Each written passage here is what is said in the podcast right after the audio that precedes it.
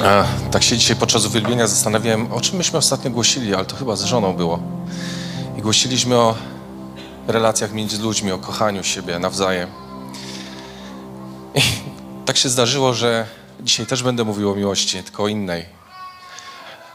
Najlepsze w tym wszystkim jest to, że inspiracją do kazania nie był tekst Bożego Słowa, tylko była świecka piosenka. Tekst piosenki Anity Lipnickiej, który mnie bardzo poruszył. Nie będę dzisiaj śpiewał, żeby przypadkiem pastor nie dostał podwójnej faktury za kaleczenie polskiej muzyki z ZAX-u, ale będziemy tak pracowali trochę nad tekstem. Tekst jest świetny, jest po prostu bardzo głęboki, mówiący o ludzkich relacjach, o miłości. Ale nie chciałbym, żeby kiedy wyjdziecie stąd, żeby wam grała tylko i wyłącznie ta piosenka. W głowie, w sercu. Nie przez najbliższe kilka godzin, ale żebyście zobaczyli różnicę w Słowie Bożym, który na ten temat mówi. Przy, przytoczę kilka zwrotów, fragmentów tej piosenki. Dla mnie osobiście jest to bardzo bezpośrednie, bezpośrednie słowo, bardzo bezpośrednie kazanie. Mówi, dlatego, że ta piosenka mówi o miłości, mówi o pożądaniu, mówi też o intymności, o bardzo bliskiej relacji. Mówi też o chłodzie, o obojętności i o przyzwyczajeniu. Pierwsza zwrotka brzmi tak. Jak cudny czas, by zacząć, niebo aż pęka z nadmiaru piękna. Nic nie może nas powstrzymać, mówi on. To jest miejsce, w którym zaczyna się coś szczególnego. Jest szczególna relacja. On mówi to, że coś się za chwilę stanie. To jest dla niego tak niesamowite, tak pełne pasji. On jest z tego tak dumny, tak szczęśliwy, tak długo na to wyczekiwał. Że aż niebo pęka z nadmiaru piękna. Pęka z dumy, pęka z wrażenia, z potęgi i wagi tego, co się zadziało między dwojgiem ludzi. Jest, I na dodatek jest to tak silne i pewne, że on mówi tutaj: nic nie może nas powstrzymać.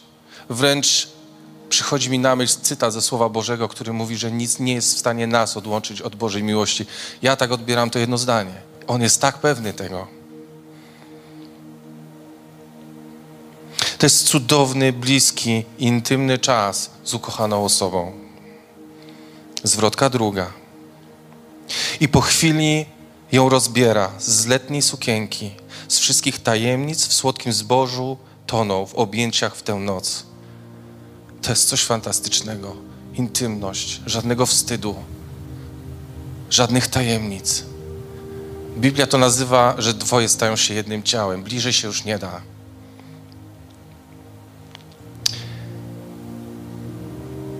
I zastanawiają się w tym wszystkim, jak to się stało, że przez tyle lat się nie znali. I widzimy to w trzecim momencie.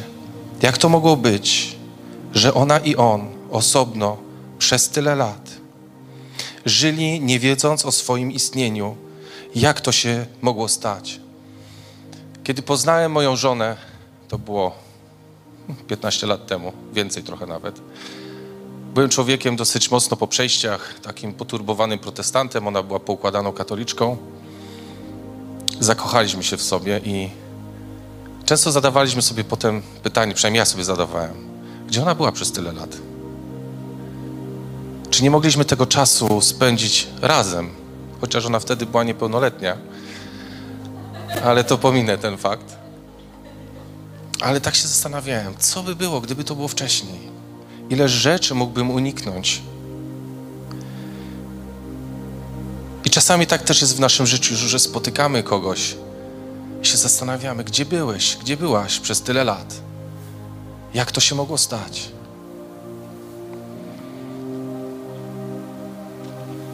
I nagle przyszło im kończyć pod zimnym niebem, zasłanym śniegiem.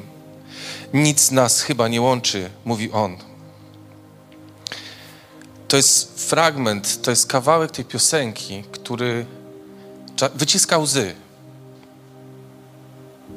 Bo to widzimy dwoje, tych, nad którymi pękało niebo z nadmiaru piękna.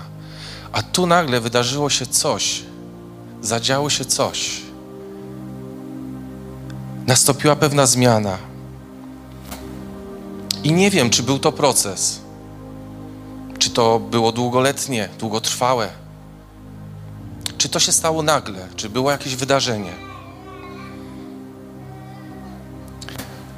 Że niebo, które pękało z nadmiaru piękna, stało się niebem zimnym, zasłanym śniegiem, a on zastanawia się, czy się w ogóle znamy. I chyba nas nic już nie łączy. Ale autorka tej piosenki, tego utworu, kawałek dalej w refrenie, pokazuje nam, gdzie leży problem. Brzmi on tak. Jak to być mogło, że ona i on razem przez tyle lat żyli ze sobą, nie z sobą, lecz całkiem obok? No jak to się mogło stać? A więc do relacji, która trwała wiele lat, bo autorka tutaj mówi, że razem żyli ze sobą przez wiele lat.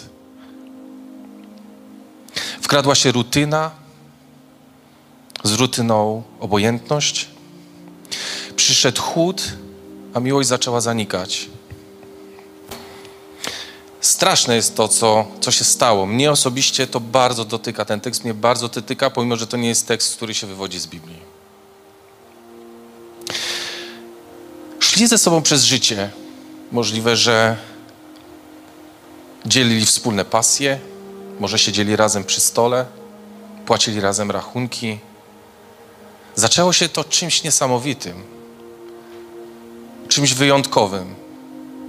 I nagle przerodziło się w coś, gdzie dwoje ludzi, którzy byli razem, których nikt nie mogło, nic nie mogło rozdzielić, nagle stali się sobie zupełnie obcy.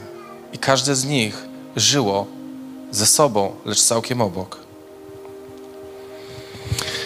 Pewnie też wszyscy jesteśmy ludźmi, zakochiwaliśmy się, odkochywaliśmy się, przynajmniej ja tak miałem. Ja byłem bardzo uczuciowy, zresztą do dzisiaj jestem emocjonalnym facetem. I zdarzały się takie przypadki, w każdym razie w moim życiu też tak było, że doszło do tej wielkiej miłości, do zakochania, do jakiegoś rozczarowania, do obojętności, gdzie nieprzespane noce z powodu myślenia o kimś przerodziły się po prostu w normalny sen i byle jakość. Na pewno znacie też takie przypadki, może z własnego doświadczenia, gdzie wkrada się rutyna.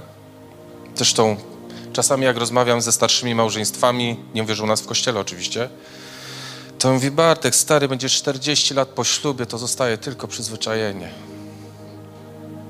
Nie ma żadnej miłości. Chłopie, kiedy to było? Dlatego, że praca, obowiązki, gonitwa, brak czasu, zmęczenie powodują, że miłość powoli zaczyna stygnąć, umierać, a może ją po prostu sami zakopujemy. I coś, co pękało z nadmiaru piękna, jest teraz zimne i pokryte śniegiem. Ta piosenka przypomina mi życie bardzo wielu chrześcijan, którzy oddali swoje życie Jezusowi. Przeżyli piękną miłość względem Niego. Było tak cudownie właśnie, że niebo pękało z nadmiaru piękna, gdzie nic nas nie mogło oddzielić od Bożej miłości. Gdzie nasza, nasza miłość do Niego nas pochłaniała. Nie spałeś, nie spałaś po nocach. Ja to pamiętam. Gdzie każde spotkanie z Bogiem powodowało jeszcze większe zakochanie, jeszcze większy głód.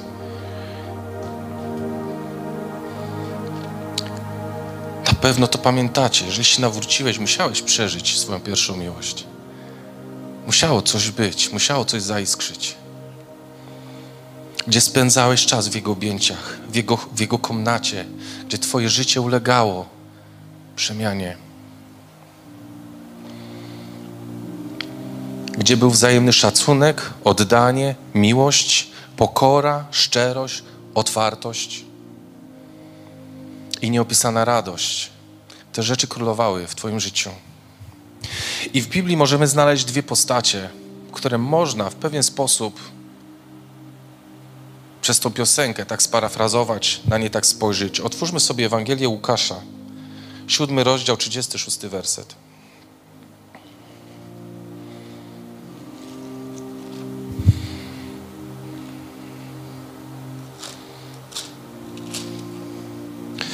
Tekst jest, jest kawałek tekstu, ale skupimy się tylko i wyłącznie nad kilkoma aspektami. Łukasz 7, 36 do 50. I zaprosił go jeden z faryzeuszy na wspólny posiłek. Wszedł więc do domu faryzeusza i usiadł przy stole. Oto kobieta grzesznica, która była w tym mieście, dowiedziawszy się, że siedzi przy stole w domu faryzeusza, przyniosła alabastrowe naczynie, naczynie olejku.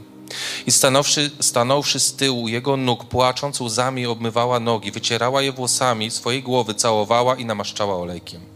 A widząc to faryzeusz, który go zaprosił, pomyślał sobie, gdyby był prorokiem, wiedziałby, kim ona, kim jest ta kobieta, która go dotyka, jest bowiem grzesznicą.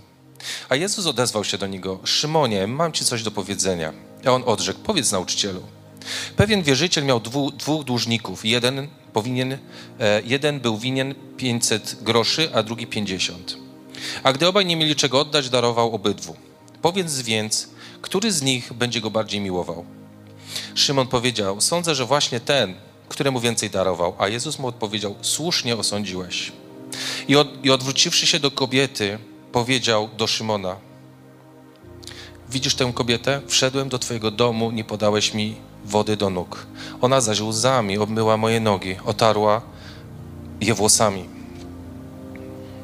Nie pocałowałeś mnie, a ona odkąd przyszedłem, nie przestaje całować moich nóg. Nie namaściłeś mi głowy oliwą, a ona olejkiem namaściła moje nogi. Dlatego mówię Ci, przebaczono jej wiele grzechów, gdyż bardzo umiłowała. A komu mało przebaczono, mało miłuje. Do niej zaś powiedział: Twoje grzechy są przebaczone. Wtedy współbiesiadnicy zaczęli mówić między sobą, kim jest ten, który ich grzechy przebacza. I powiedział do tej kobiety: Idź, Twoja wiara cię zbawiła.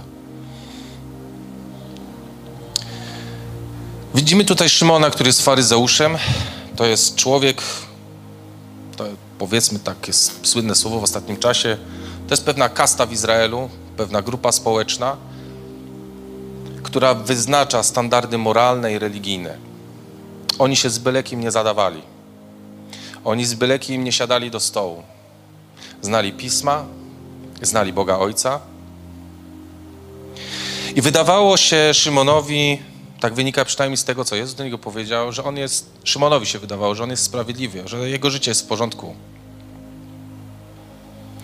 Co ciekawe, zaprosił Jezusa do domu, posadził go przy swoim stole, ale całkowicie go zlekceważył. Nie okazał mu ani miłości, ani szacunku.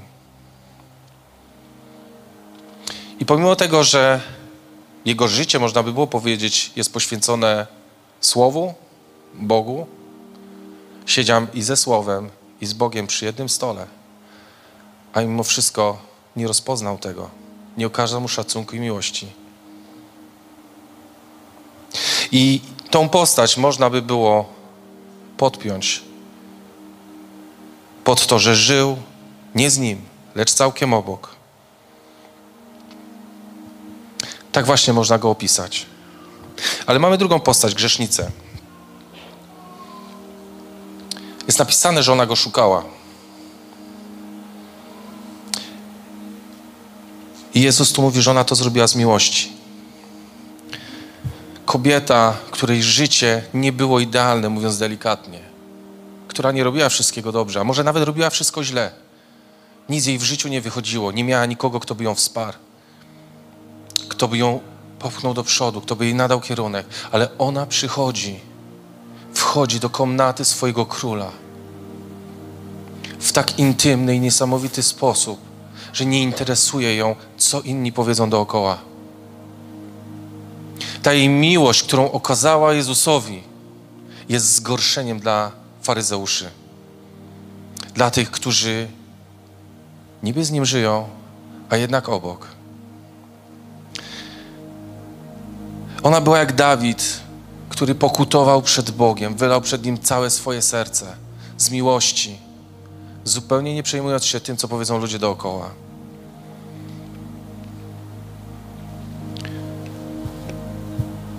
Jeśli kochasz Boga i ludzie widzą tą Twoją miłość do Niego, to ci, którzy są tam na zewnątrz, tak jak Kasia to dzisiaj zrobiła, ona powiedziała temu człowiekowi, wiecie dlaczego? Dlatego, że ona kocha Boga. Gdyby go nie kochała, ten człowiek by o tym nie usłyszał. To jest miłość w praktyce. Możliwe, że to ziarno, które tam zostało zasiane, tą miłość, którą ona kazała, komuś, kto nie zna Boga, uczyni różnicę w jego życiu. Jednak często jest tak, że my, chrześcijanie, potrafimy być już tak letni, tak zobojętniali, gdzieś tą miłość zagrzebaliśmy, że gorszy nas to, że ktoś płacze przed Bogiem, że ktoś mu okazuje swoją miłość, że ktoś nie ma czasu na głupoty, tylko chce po prostu poznawać swojego Ojca i być z Nim w tej komnacie, w pełnej intymności i pasji. Pozwolę sobie na trochę prywatności. Mam zielone światło od mojej żony. W końcu ona mi to pisała, więc nie wymazała mi tu nic z tego, co widzę. Wiecie co? Bóg do nas mówi od kilku lat na temat miłości, na temat potrójnego sznura, który niełatwo rozwiązać, na temat relacji w małżeństwie, miłości, okazywania sobie tego. Jesteśmy 15 lat ze sobą. Ja moją żonę chyba jeszcze tak nie kochałem, jak ją kocham dzisiaj. To jest coś, co trzeba cały czas karmić. Gdybyśmy się poddali i wpadli w rutynę, dom, szkoła, treningi, kościół, spotykalibyśmy się tak naprawdę tylko w łóżku, odwróceni do siebie plecami i rano budzący się przez kolejny dzień zmęczeni.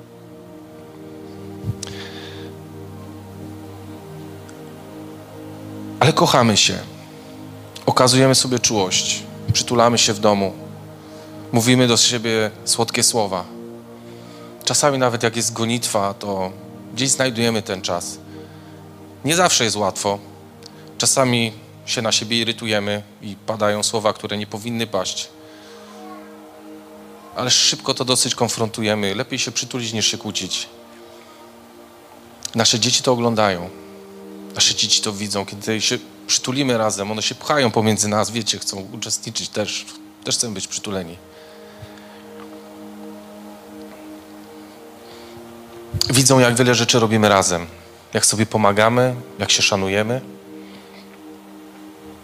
jak okazujemy sobie szacunek właśnie i miłość, czułość. Często rano, jak mamy weekend, czy tam, czy tam sobota, niedziela, pozwalamy sobie na to, żeby sobie trochę dłużej w łóżku poleniuchować. Leżymy po prostu przytuleni, tam słyszymy te małe stópki, tup, tup, tup. I niestety zostajemy rozdzieleni, bo oni też chcą się przytulić.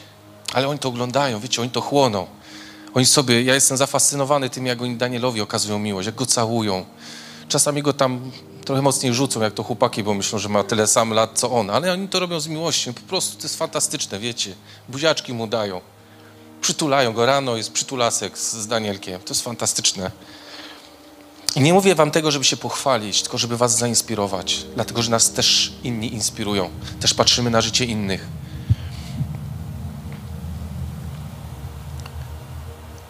Nasze dzieci też widzą, kiedy spędzamy czas z Bogiem. Kiedy jesteśmy na kolanach, kiedy czasem sobie nie radzimy. Czasem Bartuś przychodzi, siada koło mnie i słucha, jak się modlę. A czasami po prostu przychodzi i pyta się, tato, co czytasz? Więc mu opowiadam. Czasami ze Starego Testamentu pewnych rzeczy się nie da powtórzyć, więc mu muszę to jakoś ubrać ładnie. Ale on widzi. Dla mnie było niesamowite, kilka razy tak się zdarzyło, że po prostu rano Bartek przyszedł i on nie włączył sobie bajki, tylko wziął Biblię, po prostu ją otworzył, pomimo że liter nawet nie znał.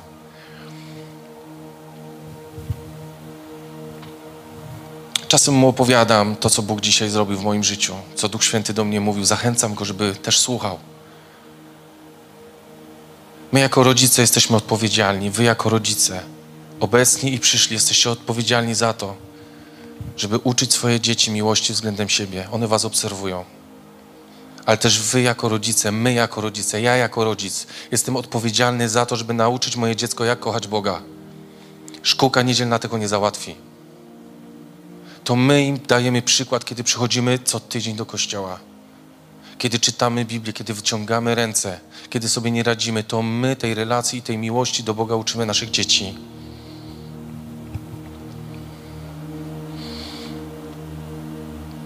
I możesz sobie dzisiaj zadać pytanie, czy ludzie, którzy są wokół ciebie, w pracy, w domu, sąsiedzi, czy tu w kościele, czy oni widzą Twoją miłość do Boga? Czy Twoje dzieci widzą Twoją miłość do Boga?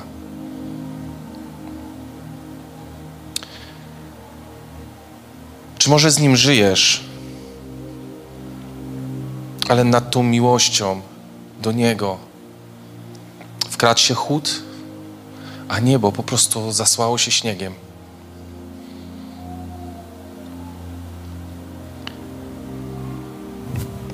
Wiecie, po czym poznać bardzo szybko sami w sobie. Ja nie mówię o Was. Po czym ja w sobie widzę, czy moja miłość gdzieś stygnie. Po tym, jak się angażuję w kościele, po tym, jaką mam relację z Bogiem, po tym, co myślę o innych ludziach, po tym, czy ważne jest dla mnie, żeby się nie spóźnić na nabożeństwo. Takie małe rzeczy, na przykład, kiedy jest odliczanka, czy jestem już tutaj na miejscu. To są małe, małe kamyczki, ale one tworzą całość. Jeżeli masz serce gorące dla Boga, nie masz problemu ze służbą, nie masz problemu z miłością, nie masz problemu, żeby kochać innych. Czy jesteśmy w tym idealni? Nie, ja nie jestem. Ja się musiałem o to modlić, żeby Bóg mnie nauczył kochać ludzi. Ale miłość wynika z bezpośredniej relacji z Nim. Kiedy masz z Nim relację, On Cię będzie podpalał. On będzie podpalał Twoją miłość.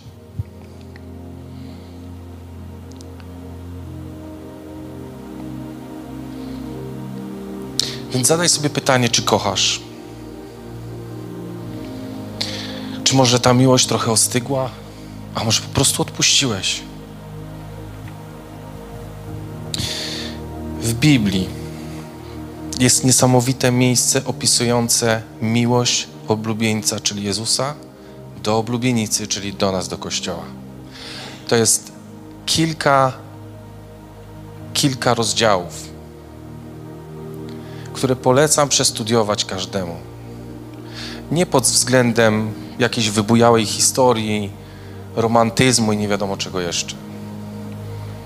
Ale żeby zobaczyć, jak Bóg Cię kocha, ale przede wszystkim zobaczyć, jak nasza miłość powinna wyglądać względem Boga. I gdyby to było niemożliwe, Bóg by tego tu nie wrzucił. Artur dzisiaj o tym, pastor Artur dzisiaj o tym mówił. Spotkał ludzi, którzy 17 lat temu, tak jak kochali Boga, była ta sama pasja, tak jest po 17 latach dzisiaj. Da się? Da się. Czy było zawsze łatwo? Na pewno nie. Przychodzą trudności, przychodzi zmęczenie. Pytanie, czy dajesz się im wkradać? Czy przychodzisz do komnaty swojego ojca, masz z nim intymny czas i mówisz: Boże, podpal mnie. Ja nie chcę tego zatracać. Ta księga została napisana przez Salomona, człowieka, który jest, był i będzie najmądrzejszym człowiekiem, jaki kiedykolwiek chodził po ziemi. I Bóg mu dał największą mądrość. Przeczytam wam tylko kilka wersetów, kilka urywków z pieśni nad pieśniami. Bo nie w sposób jest przeczytać wszystko. To jest tylko kilka wersetów. To jest pierwszy rozdział, wersety od 2 do 4. Niech mnie pocałuje pocałunkiem swoich ust. Twoja miłość bowiem jest lepsza od wina. Z powodu wonności Twoich olejków, Twoje imię jest jak rozlany olejek, dlatego miłują Cię dziewice. Pociągnij mnie, a pobiegnę za Tobą. Król wprowadził mnie do swoich komnat, będziemy się cieszyć i radować z sobą, będziemy pamiętać o, o Twej miłości bardziej niż o winie. Miłują Cię prawi. To jest fantastyczny opis miłości dwojga. To jest opis miłości Twojej i Boga. Kiedy masz prywatną, intymną relację z Nim. Teraz wersety 9-11. Przyrównam Cię, moja umiłowana, do zaprzęgu rydwanów Faraona. Twoje lica są piękne, ozdobione klejnotami, a Twoja szyja łańcuchami. Uczyńmy Ci złote, klejon, złote klejnoty nakrapiane srebrem. Bóg kocha obdarowywać. Kocha obdarowywać. Wersety 15, 17. O jak Ty piękna jesteś, moja umiłowana. O jaka Ty jesteś piękna. Twoje oczy są jak oczy gołębicy. A teraz mówi ona, o jaki Ty jesteś piękny, mój umiłowany i jak miły. Ułoże nasze się zieleni, belki Twojego domu są cedrowe, a strocy, stropy cyprysowe. Widzicie, to nie jest tylko jednostronne. Oni nie żyją obok siebie i osobno. Oni żyją razem w tej w jednej, potężnej wspólnocie intymności i miłości. W drugim rozdziale, wersety 4 do 6, wprowadził mnie do komnaty biesiadnej, a jego chorągwia nade mną, a jego chorągwią nade mną jest miłość. Pokrzepcie mnie bukłakami, posilcie mnie jabłkami, bo jestem chora z miłości. Jego lewa ręka nad moją głową, a prawa ręka mnie obejmuje. Boża miłość względem nas jest niesamowita. Jest pełna zachwytu, obdarowywuje nas pocałunkami, dotykiem, komplementuje nas, strzeże i prowadzi. I tu jest nawet napisane, że można być chorym, chorym z miłości do Boga. Nie wiem, jak to jest i co dokładnie autor ma na myśli, ale można być tak zakochanym i mieć taką miłość i relację z Bogiem, że wszystko inne staje się nieważne.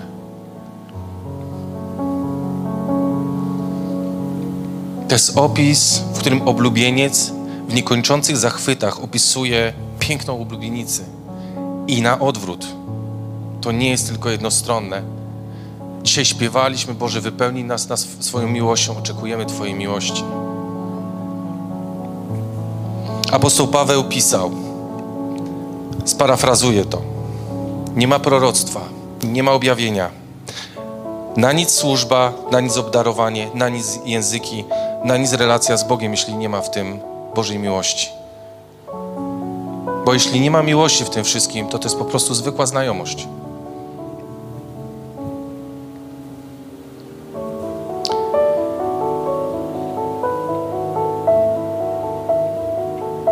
Czy wiesz, że Twoja miłość może być gorąca, rozpalona? Czy wiesz, że Jezus tego pragnie, abyś właśnie tak go kochał? Kochała? Bez miłości małżeństwo jest tylko sztucznym tworem. Bez miłości usługiwanie innym jest tylko robieniem czegoś, gdzie można zrobić więcej bałaganu niż porządku.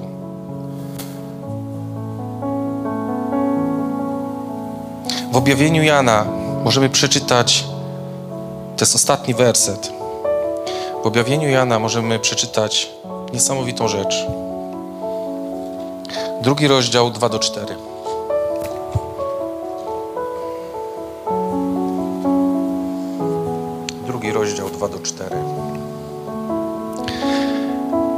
To jest moment, w którym Jezus e, przekazuje słowo do zboru w Efezie i mówi tak. Znam Twoje uczynki, Twoją pracę, Twoją cierpliwość i wiem, że nie możesz znieść złych, że poddałeś próbie tych, którzy nazywają się apostołami, a nimi nie są. I stwierdziłeś, że są kłamcami. Wytrwałeś też i masz cierpliwość i pracowałeś dla mojego imienia, a nie ustałeś. Ale mam Ci za złe. Mam Ci za złe. Że porzuciłeś Twoją pierwszą miłość. Wiesz, możemy robić wszystko dobrze. Możemy naprawdę być w tym świetni.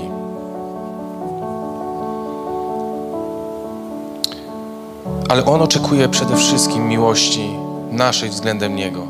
Pierwszej miłości, tej gorącej, prawdziwej.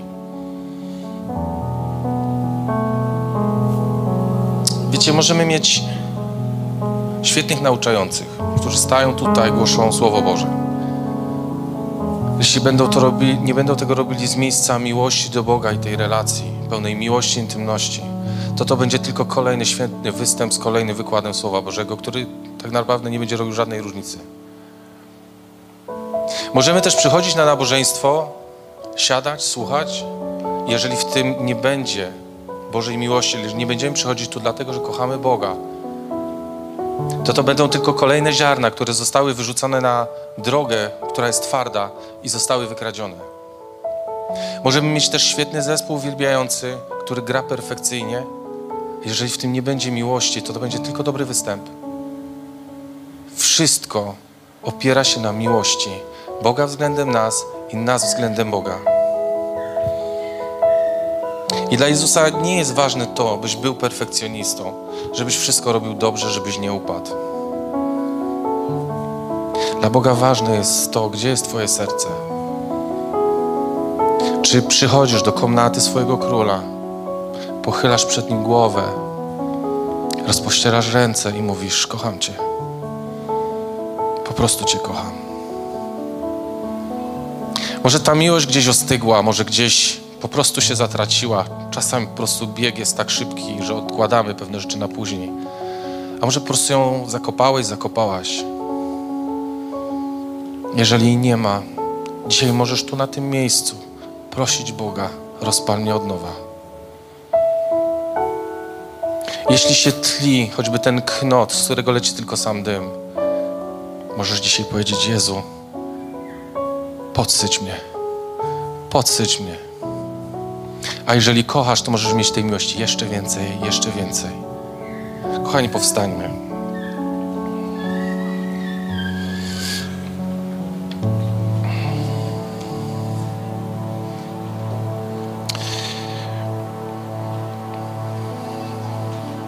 Zadaj sobie pytanie dzisiaj, w którym miejscu jest Twoje serce i w którym miejscu dzisiaj jesteś w swojej relacji z Bogiem. Jak wygląda Twoja miłość? Może po prostu tęskniesz za czymś gorącym, za czymś, co było. Czasami jest tak, ja tak miałem, że mówiłem, Boże, gdzie jesteś? Gdzie jest ta miłość? Gdzie jest ten zapał? Nie potrafię się z tego pozbierać. Ale kiedy przyjdziesz przez Boży tron i powiesz, Boże, rozpal mnie, On to po prostu zacznie robić. On będzie dodawał gorliwości, On będzie dodawał miłości, On będzie dodawał pasji, szacunku. On będzie przemieniał Twoje życie. Jeżeli czujesz to, jeżeli chcesz bardziej płynąć dla Boga, po prostu wyjść do przodu. Będziemy się modlić. Ja teraz się będę modlił. Zachęcam Cię, nie czekaj. Biegnij do swojego Ojca z otwartymi ramionami. Ojcze Niebieski, Tatusiu, dziękuję Ci za Twoją niewysłowioną miłość, Panie. Dziękuję Ci za to, że Ty nas wzywasz dzisiaj do tego, by się napełniać Twoją miłością, aby Cię kochać. Dziękuję Ci za to, że Ty chcesz rozpalać nas, że Ty pragniesz naszej gorącej miłości do Ciebie, nie letniości, nie zimna, ale gorącej, pełnej pasji miłości. Dziękuję Ci za Twoje słowo, Panie, które jest żywe. Panie, podpalaj tych ludzi. Podpalaj wszystkich tych, którzy pragną, którzy chcą. Duchu Święty, ja modlę się teraz, aby Twoje słowo robiło różnicę. Aby Twoja obecność wypełniała życie ludzi. Nas tutaj.